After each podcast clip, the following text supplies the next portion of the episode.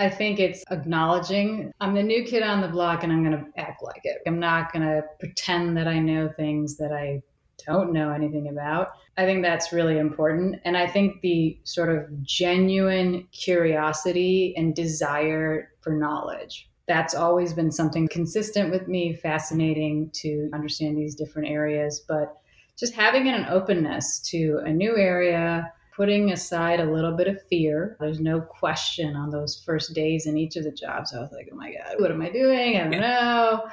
But I think if you come at it very authentically and say, look, I, I don't know, but I'm willing to do the work, I'm willing to sit down and read and listen from people who know, but at the same time say, I may have something to add to this. I think that's really what it's about. Welcome to Lawyers Who Lead, a podcast that challenges the notion that the law lags behind. I'm your host, Sigalle Barnes. Each week, I invite a lawyer who's making powerful changes through extraordinary leadership. In each episode, we'll travel through another lawyer's life, identify what they do best, and then devise how to apply these concepts to your own world. So let's get to it. Welcome to Lawyers Who Lead. I'm your host, Sigalle Barnes. Our guest today is the global lead for risk management and regulatory compliance at Twitter. She is also a board member of Behind the Book, a nonprofit that inspires literacy engagement through immersive programs for New York City students from underserved communities. Please extend a very warm welcome to today's Lawyer Who Leads, Jisha Dymond. Jisha, thanks so much for being here. Thank you for having me. I'm very excited. My first podcast.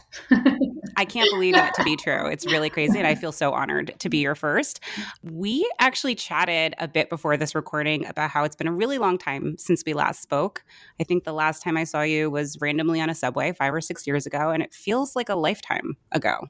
It does. I'm doing great. I mean, and you know, we're in the middle of a pandemic and it feels like a lifetime right there. But I'm good. I'm I'm working on success and prosperity and goodwill. So it's all it's all good. Absolutely.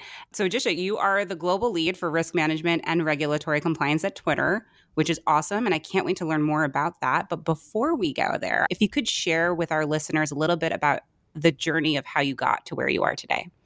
Sure. So, I am a child of immigrants. My parents came to the States from India in the 70s looking for a better life. I'm their oldest child. So the guinea pig who went through all the stuff. But I was the first to go to college in my family, went to college, graduated, and I think I've always wanted to be a lawyer, like ever since I was a kid, pretty much. The doctor route wasn't ever an interest, uh, even though Indian parents, it's always the first choice. I always wanted to be a lawyer. So I went to college in Chicago, left because I wanted to go to a city that was bigger where I could get away from my giant immigrant family. And New York was the, you know, the next biggest one. So I came to New York for law school. I started off at a larger firm, uh, summered there and got an offer, you know, run of the mill corporate securities litigation a lot of hours etc I slept under my desk one time and i thought mm, this doesn't seem like how it should be. and after a year, one of my professors from law school said, "Hey, there's this firm that's starting a corporate political activity group. It's a small firm, but you know we've always enjoyed talking about politics. It might be something interesting." So I joined this firm doing corporate political work, which is basically you know representing companies on their political work. So lobbying, campaign finance, election work, nonprofit work, and also representing political campaigns which was super exciting. Being in this sort of environment of campaigns, which are fast and young and vibrant, and you have to think on your feet, and you're dealing with larger than life figures because, you know, elected officials tend to think of themselves very highly. I did that for a decade, and then one of my clients, JP Morgan, they needed somebody uh, for secondment. I joined them, and I thought, this is great. I love in house work. This is awesome. I love working with a, a, team, like a set team, I can work with all the different people in this company. I was going to be in house and started in a legal role, moved to compliance, and then an opportunity came up to go to a multi strategy asset manager. And it was really about rebuilding the compliance program there. The, the fund had been subject to a significant record breaking fine from the DOJ and the SEC.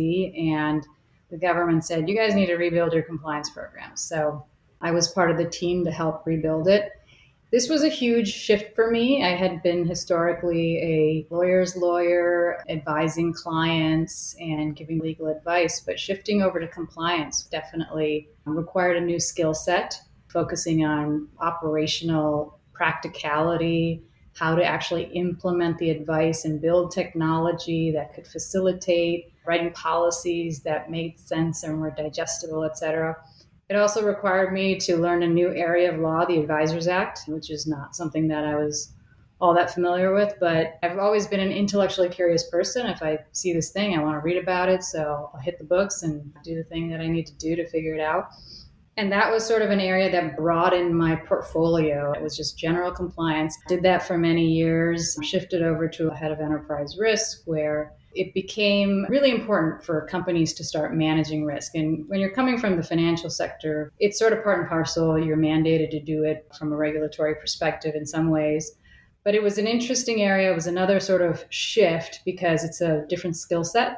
I think you're managing up a little bit more, trying to find data as opposed to dealing with people and policies. And was doing that when I got a call from a recruiter at Twitter and it was pretty awesome. It was perfect timing. I think I had begun to sort of say to myself, is making rich people richer really making it? Are you really happy doing that? The mission was beginning to matter. You know, I had three children at that point and I was like, what, what am I doing here? Am I making a difference? And Twitter, I think for me was another shift where now we're going to go into the area of technology and social media, completely different from the Advisors Act. And understand what it means to deal with content regulation when a government says, "Hey, you got to take down those tweets." You know, it's a whole different ballgame. And I think the company was also about shifting mindset in terms of culture right? Asset management versus a tech social company. It's like as about as opposite as it gets. At Twitter, I started off as you know head of U.S. regional compliance, sort of general compliance. Did that for about a year and a half, and then was asked to shift to a, another risk role and regulatory compliance to deal with our regulatory mandates. And here I am, like 20 years later, you know, after graduating law school, and loving it. Wow. That is quite a journey. yeah. There is so much. There's so much that I want to talk to you about. I'm going to rewind us all the way back to the beginning for a second. So, you say that you're the oldest child, first to go to college, always wanted to be a lawyer. Yeah. I find that very interesting because a lot of the time when I speak to lawyers, that is not the first thing that they wanted when they were a child. So, I would love to start there. What was it as a child that made you want to be a lawyer?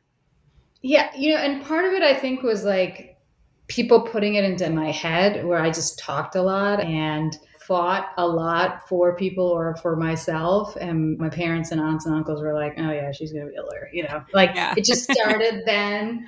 And I think it probably led me to that a little bit. But there was something about the justice system. And I think coming from a community of color where people didn't understand the system. And as the oldest child of an immigrant family, a lot of times you're the translator, you're the advocate. You have to figure out all the stuff so that your parents can do it. Them just not understanding sort of even the culture, but also dealing with institutions, et cetera. I think at an early age, that became sort of my role. I don't think that's all that uncommon for a lot of kids in that situation, but it just became sort of like there's all these people who do not understand the system. And it's really about having someone to guide you through there. And I think that really kind of led to law school. Yes. I, I feel like I still am that person in my family. yeah, yeah, oh yeah, totally. I, I still get. Change. I'm like, mom, dad, I haven't practiced law in a really long time. They're like, just you know, figure it out for me and let me know what's going on. Just break it down. yeah, I still get the parking ticket inquiries. I'm oh like, yeah, no, no, all the time. Awesome. So you graduate from law school and you're in big law for a while and you have this moment where you even slept under your desk. There must have been something there, an aha moment perhaps. Help me understand what that moment looked like for you. Yeah, I knew, I think early on that like there is a certain amount of work that you have to do to become a lawyer, right? You graduate from law school and you think you know things, but you don't know anything. We, you can do as many internships as you want, but I still think law schools can do a better job of preparing, you know, students about getting that practical experience that you need to succeed. I think just writing a lot of the memos and it wasn't really doing it for me. And I knew that being in the courtroom or whenever I had to file things, even though we had people to do that, I, I enjoyed doing that. I kind of wanted that hands on sort of work. But I think it was also about the opportunity itself. I didn't even know at that time that political law was a thing. And it was mostly done out of firms in DC, Washington, DC firms that were focused on, you know, lobbying, et cetera. Somewhere out of New York, New Jersey, it just wasn't all that common. I really didn't know it existed. And so then when I started seeing what it is that we were talking about, what are the issues, and that there was a lot of like sort of unknowns. It was an area where it wasn't as developed. Was before Citizens United. There was existing case law, certainly, but it was definitely a hot topic. And I think that was a big part of it too. You know, shifting over to yet another larger firm wouldn't wouldn't have done anything, I don't think, for me. I went to at the time it was a 30 person law firm. It was a huge shift. And as a result of that, I got to be the one to go to court. I got to be the one that, you know, argue the appeals before the appellate division or go to the New Jersey appellate division and argue in court. I love that part of lawyering. I love that part of just advocating and being in front of the judge, having the hot bench, being prepared. And I got to do that. And so that, I think for me, it was like the area of law that I would be shifting over to, as well as like it's a smaller firm. I'm going to be able to do all the hands on stuff that I really want to do. Yeah, it reminds me of what we were talking about earlier, where your parents were like, "Oh, Jisha loves to argue. Jisha loves to advocate." Yeah. You know, you were you were doing what child Jisha wanted to do. Yeah, you finally absolutely. you were finally there. I know people are just listening to this, but I can see you light up when you yeah. talk about that. And it's really really cool to see. So you make the shift, which by the way, you made three shifts, it seems, or four shifts within your career. Tell me, how do you do that? How do you approach the shift itself?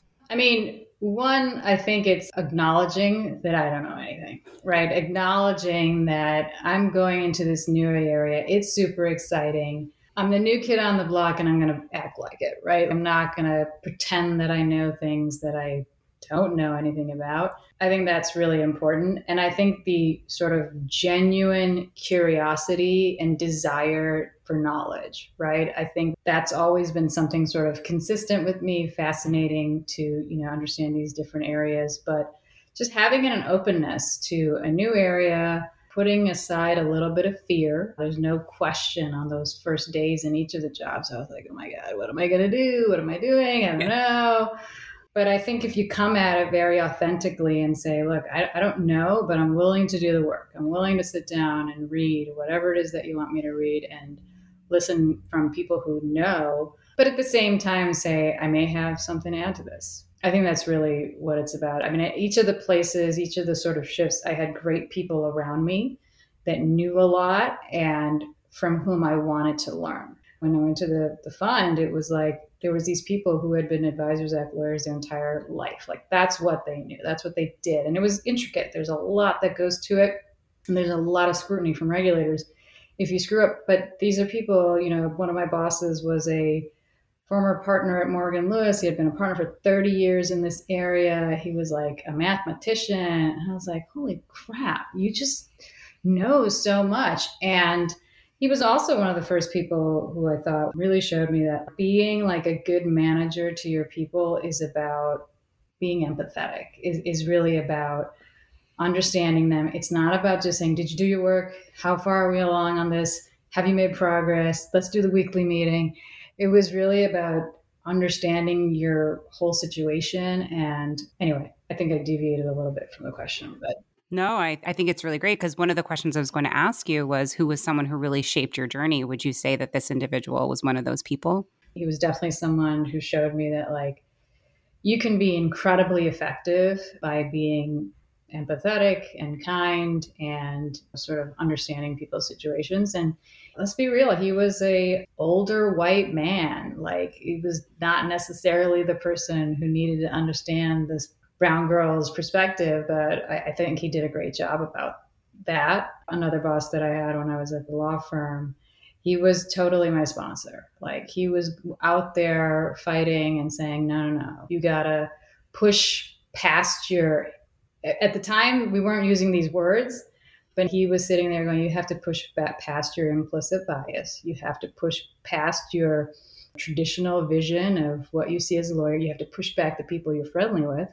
Just because she doesn't play golf doesn't mean she's not a great lawyer. At the time, we weren't articulating it that way, but like now that I look back, you know, I'm like, wow, he really was beyond his own time and sitting there um, advocating. But I feel like those bosses that really kind of put something out there and have something to lose, that's it's rare. It doesn't happen all the time for sure. Plenty of people who didn't care, but that's always you know it's such a eternally grateful for that kind of stuff. Talk to me about how those experiences have informed how you practice today. Yeah, I mean, I think that when I think about leadership or leading a team, right, the notion of giving the credit, taking the blame is a, is a big one for me, where it really reflects integrity. It reflects your understanding of your role. What is it that you did or didn't do that caused that issue or that problem? Were you not clear enough? Were you not um, communicating enough?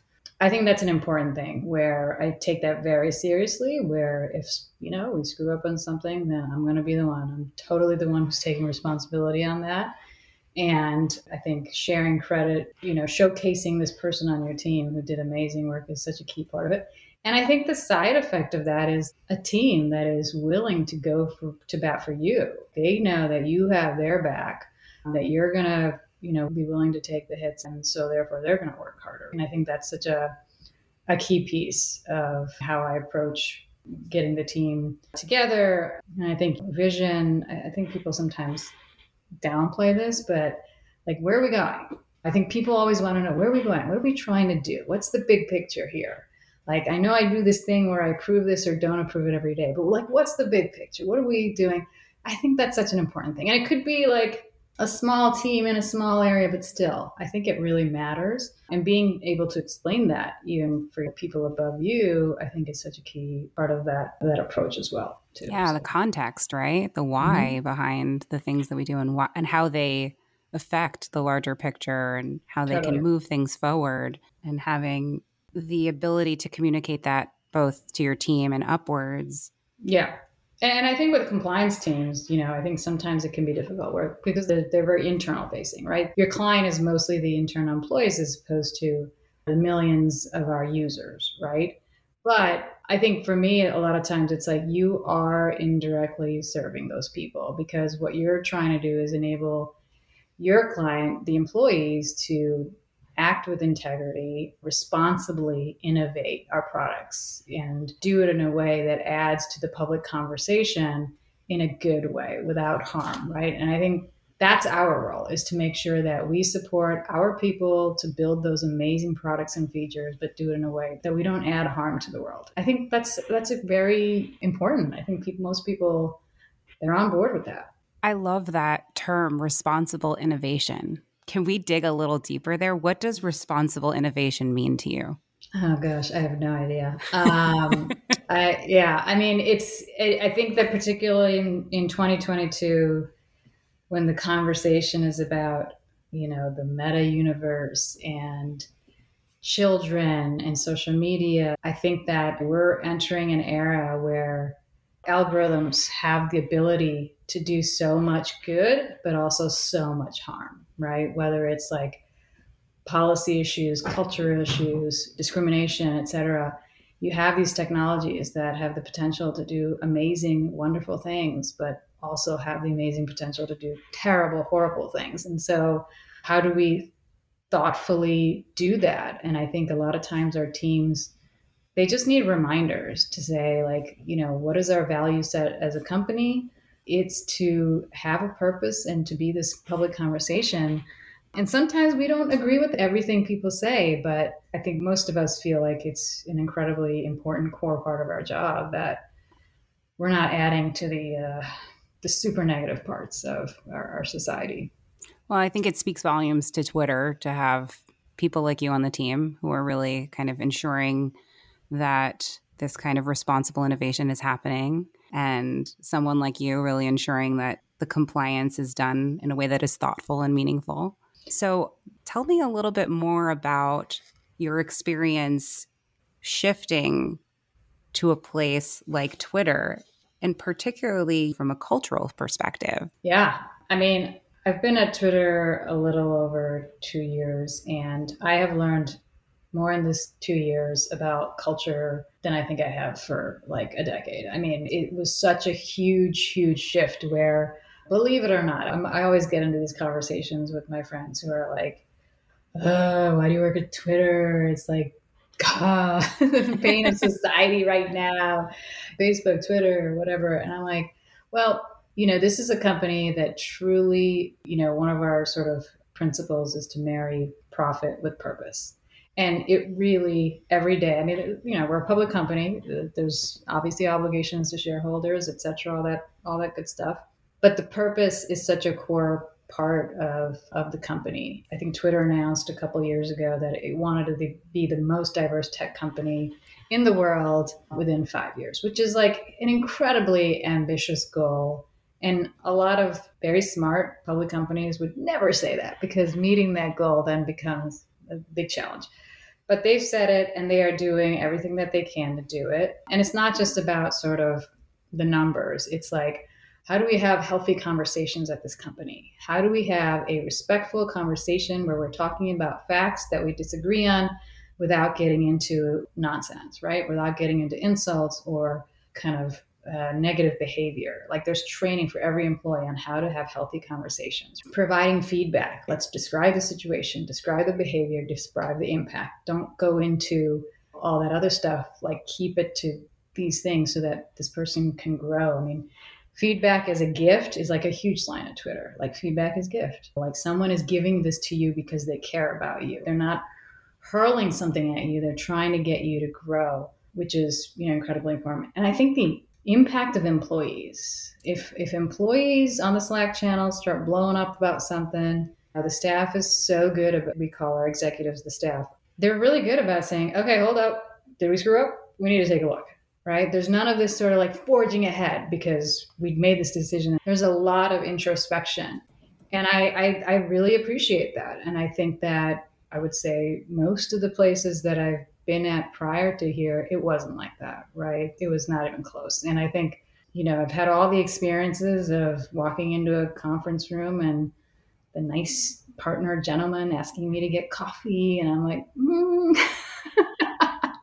yeah. or you know, always being the one asked to take notes, oh, right? Yeah. Mm-hmm. Um, you know, all those behaviors. But Twitter, it's like there's really sort of a they're like everybody take a look. Like what, what are we doing? When we ask someone to take notes like did we you know so yeah for me it's been huge about just sort of shifting away to a culture of like empathy and collaboration and we're in this fight together and we, we know what the ultimate goal is and let's get there. I learned yeah. so much about twitter that i did not know today I hope good. Yeah. And really, really impressive stuff, important stuff, especially for an organization with so much influence on society. Again, I feel particularly impressed with knowing they have people like you on their team doing the, this kind of work. So thank you for sharing that. I want to move a little bit to a few other questions, some rapid fire questions, if you will. Let's do it. there was one thing you could improve about the legal industry, what would it be? You know, it's an it's an interesting one. I feel like in-house is a little bit different than private practice, right? I think private practice, the law firms, they still have a lot of work to do in terms of diversity efforts. I'm able to see what it takes to move needles, and it's Herculean. Like it's a lot of work. You have to start from that pipeline.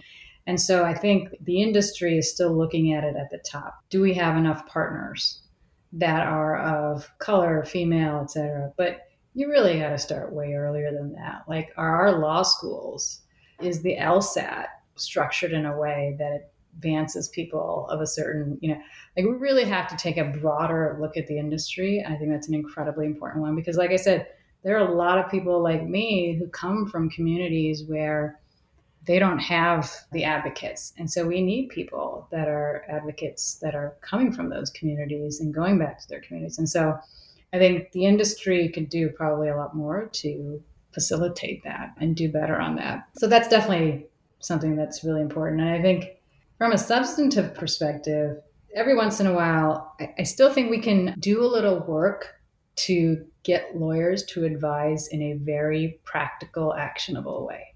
I still, outside counsel, every once in a while, I get these memos and I'm like, okay, thank you for the recitation of the law. What am I going to do with this? I can't hand this to somebody here because, you know, and so I still think we could do that, but that's like, I think small compared to like and it all depends on the lawyer you have, et cetera. You know. I think both counts are extremely important and they can be intertwined as well, right? This effort to affect change in sure. really practical ways in which people can actually take action versus this academic discussion around those things. So, yeah. agreed. And on that note of advocacy and helping people grow that have historically not had those opportunities, you also do work for Behind the Book can you tell me a little bit about the work that you do there?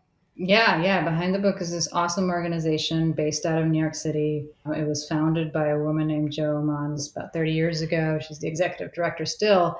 And what we do is go into underserved schools in New York City, primarily in the Bronx uh, and Manhattan, and build literacy programs in New York City schools. So we go into the school, work with the teachers. We have program managers in the organization that go in there and help the teachers. They teach, they provide books, they bring the author into the schools so that the kids can see this is what an author is. They do a lot of exercises you know lessons from the books and we try to focus on authors of color plots that are around communities of color et cetera so that the kids that are reading this can see their lives reflected. So it's incredibly intentional. And every time I go to one of the classrooms and observe one of our program managers, I'm just blown away by it. It's just really, and anybody who comes in, they're always like, oh, wow, this is amazing. And, and during the pandemic, I think we all realized that some school districts, like my kids, passed out an iPad or a Chromebook to every kid. Whereas in these schools that Behind the Book serves, you had a family of five on one phone without Wi Fi. How much did those children lose in this pandemic? I, I, don't think we have come close to quantifying that. But the organization did huge efforts to get Chromebooks, which were, by the way, there was a huge shortage of Chromebooks because, you know, every school district was trying to get their hands on them. Getting Chromebooks to kids, figuring out how to do these virtual classes, getting backgrounds on their computers for kids because they didn't want to show the apartment that they were living in. Right. You know, things some of us don't even have to think about. So yeah, I, I'm totally passionate about it, love it. I think it's it's extraordinary. And it's local, right? NYC for me is like at this point home. So anyway, I can't that I could I could talk about it forever. But I think it's wonderful work that you do. And on that note, what would you say is the most influential book you've ever read? Yeah, I that's a good one. It's funny. Um, Atticus Finch is a huge character obviously for me it was very influential. In fact i named one of my kids atticus so that book is definitely a big one. I also think what is the what which is the story of a group of boys called the lost boys from sudan where they're making this journey trying to get out. And that book i read it and i was like holy smokes there's a whole world that i don't even know about struggle. So that was a big one for me. I did want to ask you also if you could give one piece of practical advice to our listeners, and these are leaders and future leaders in the law looking to follow your lead, now that we've talked about all of your experiences, what would be that one piece of practical advice? I think it's about telling the truth. I think as a lot of times as lawyers, we're there to give counsel. Like I take the word counselor as very seriously to give advice and counsel. And I think being truthful is incredibly important to build your credibility and to be that person that they can rely on. If you're going to just paint rosy pictures and lead your client down this road that isn't so rosy, in reality, I, I don't know. I think it's just being truthful, which includes being authentic, being who you are. Sometimes people may not be ready for who you are, but that's a different story. But I just think being truthful, in, in a respectful and authentic way is incredibly important. Agreed. What does leadership in the law mean to you? You know, I don't I don't even know if leadership is different in the law or other, you know, in any field. I think leadership is it is about being authentic. It is about setting that vision. It is about being a motivator. It is about having your team's back. And yeah, I mean, I think it, it, it touches on that question, sort of touches upon a lot of things we talked about. I think, I think those are really sort of things that, you know, are about leadership. And lastly, what is your go to self care practice? Okay, self care. What's that again? I mean, I mean, honestly, it's it's the biggest challenge for me. Like mother of three, full time, working. It's a big challenge. And I remember my company has days of rest. Like once a month, there's this day where everybody, the entire company, kind of shuts down, and it's like faux pas to work. You know, the whole thing. Awesome. And yeah, it's awesome. But like people would be like, engage in self care, and I'd be like, I'm getting stressed out thinking about self care because I don't know what to do. Mm-hmm. So it took a little time, but yoga is a big piece for me. I started practicing about a decade ago, and it's huge for me. You know, having that sort of physical and mental break. It's for me, it's both a physical men- mental break. That's super important.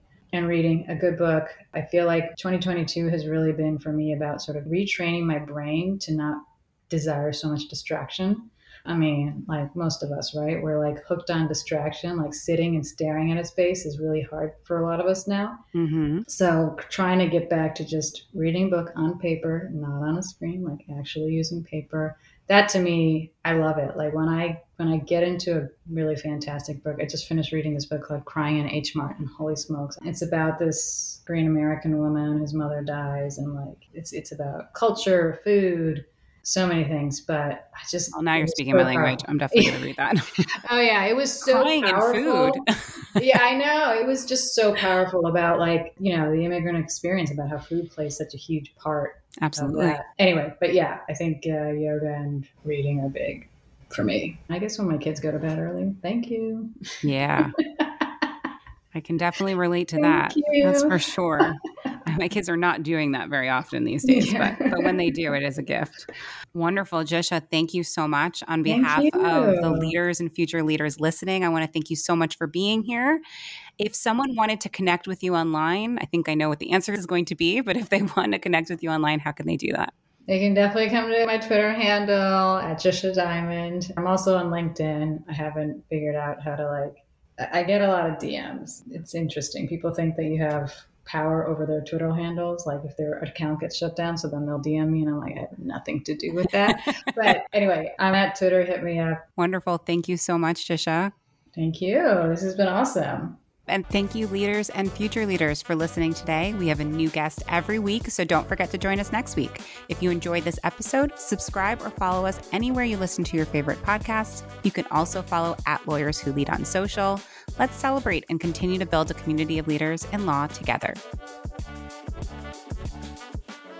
Lawyers Who Lead is made possible by Lawline, the leading online platform for lawyers who want engaging, relevant CLE, and professional growth content.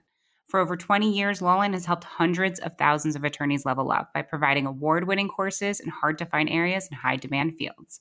They have so many courses to choose from that are actually really interesting to listen to and watch. That's why Lawline's rated the highest in the industry with almost five stars and over a thousand verified reviews on Trustpilot. Lawyers Who Lead listeners get $100 off Lawline's unlimited annual subscription, which means you can take as many courses as you want for a really good price. Just visit lawline.com slash podcast to get the special offer. Check out Lawline for the best content for leaders and future leaders in legal.